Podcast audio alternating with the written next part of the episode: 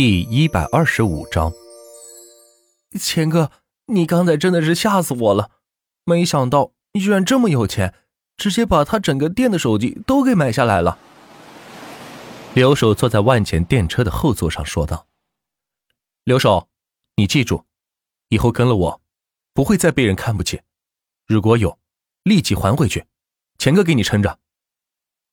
万钱骑着电车时不时地回头说道。嗯嗯，我知道了，钱哥。两人说着来到了通讯公司，有了手机还得办个卡才能使用。身份证拿过来，排队取号。门口的保安大爷说道。哎呀，没带身份证。万钱摸了摸口袋说道，看了看刘守，他也摇了摇头。没带，回家拿去吧。保安说完转身回到自己的座位上，继续去看自己的电视剧了。你是万钱？一个清脆的声音传来，万钱扭头一看，居然是自己高中同学李丽。哎，李丽，你怎么在这儿？万钱一下子便想起了她的名字，高中时候两人做过同桌，经常因为借笔而吵架，没想到今天在这里相见了。我在这里上班啊，你呢？听说你考上了大学。李丽见到高中同学是特别高兴，走过来详细的问道。是啊，都已经毕业了，原来你在这儿上班呀、啊、正好我要帮朋友办张卡，没带身份证，你看怎么弄？万钱高兴的说道，正好碰见了熟人。没带身份证啊，这个估计不好办，现在都要求实名制了，你有现成的卡号吗？可以开个亲情卡，里边的费用可以共享的。李丽说道。好啊，可以，就用我的卡咱办个亲情卡吧。万钱连忙说道，他可没空再回去取个身份证来，正好办了这种卡，以后也用不上留守交费了。这个抠搜的家伙，若是让他交费，估计一个月只有两三块钱。在李丽的引导下来到了柜台，与工作人员说了情况，便开始办理起业务。先生，我们现在有活动，充多少话费送多少话费，您看要不要参与？工作人员见到两个人都不像有钱人，于是把性价比最高的套餐说了出来。要先充一百万。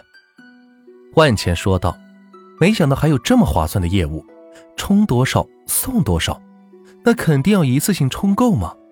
他可不想像之前那样没用两天就欠费，提醒自己交话费挺麻烦的。一一百万，先生您别开玩笑。工作人员笑着说道，真是两个土包子，哪里听说过充一百万话费的。怎么，是送不起吗？万钱质疑道，他以为是通讯公司送不起这个话费，所以才这样说。工作人员一听急了，居然说自己偌大个公司送不起话费。我是怕您充不了这么多，况且您充这么多什么时候用得完呀？这你就别管了，能充就给我充上。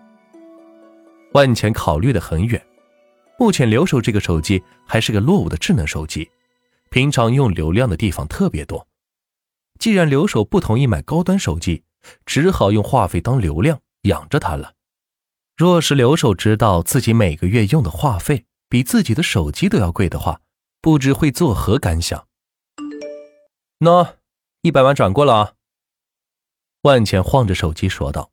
工作人员见到电脑上显示的一百万元整的充值金额，不禁的捂住嘴，拉着李丽来看。个十百千万十万百万，万钱，你哪来这么多钱啊？李丽惊讶地问道。这个老同学在他的印象里是个穷光蛋，上学时候连支铅笔都是捡别人剩下的笔头来用，怎么今天充个话费一下子充这么多？小意思，这才到哪？要不要给你也充点话费？万钱说道。这点钱对他来说实在不算什么，若是能帮到老同学，他也是十分乐意的。呃，不要不要，我可用不完这么多话费，估计这辈子都用不了这么多话费。不过我倒是有办卡量的任务，你看身边朋友有没有需要办卡的，可以介绍给我，到时候我给你分成。李丽看着万钱说道，真没想到几年不见发生这么大的变化，从穷小子变成了大富豪，这个关系可得好好用用，毕竟身边朋友还没有他这样的有钱人呢。好说，你一个月的任务是多少张卡？万钱拿过工作人员双手递来的亲情卡，递给留守后问道，不多，五十张。李丽伸开手掌说道。听完李丽的任务数量，万钱直接给唐衍打了个电话。喂，唐衍，咱们一共有多少员工？哦，四千个是吧？行，奖励他们每个人一张一百万话费的电话卡，待会给你个微信，去找他办。说完挂了电话。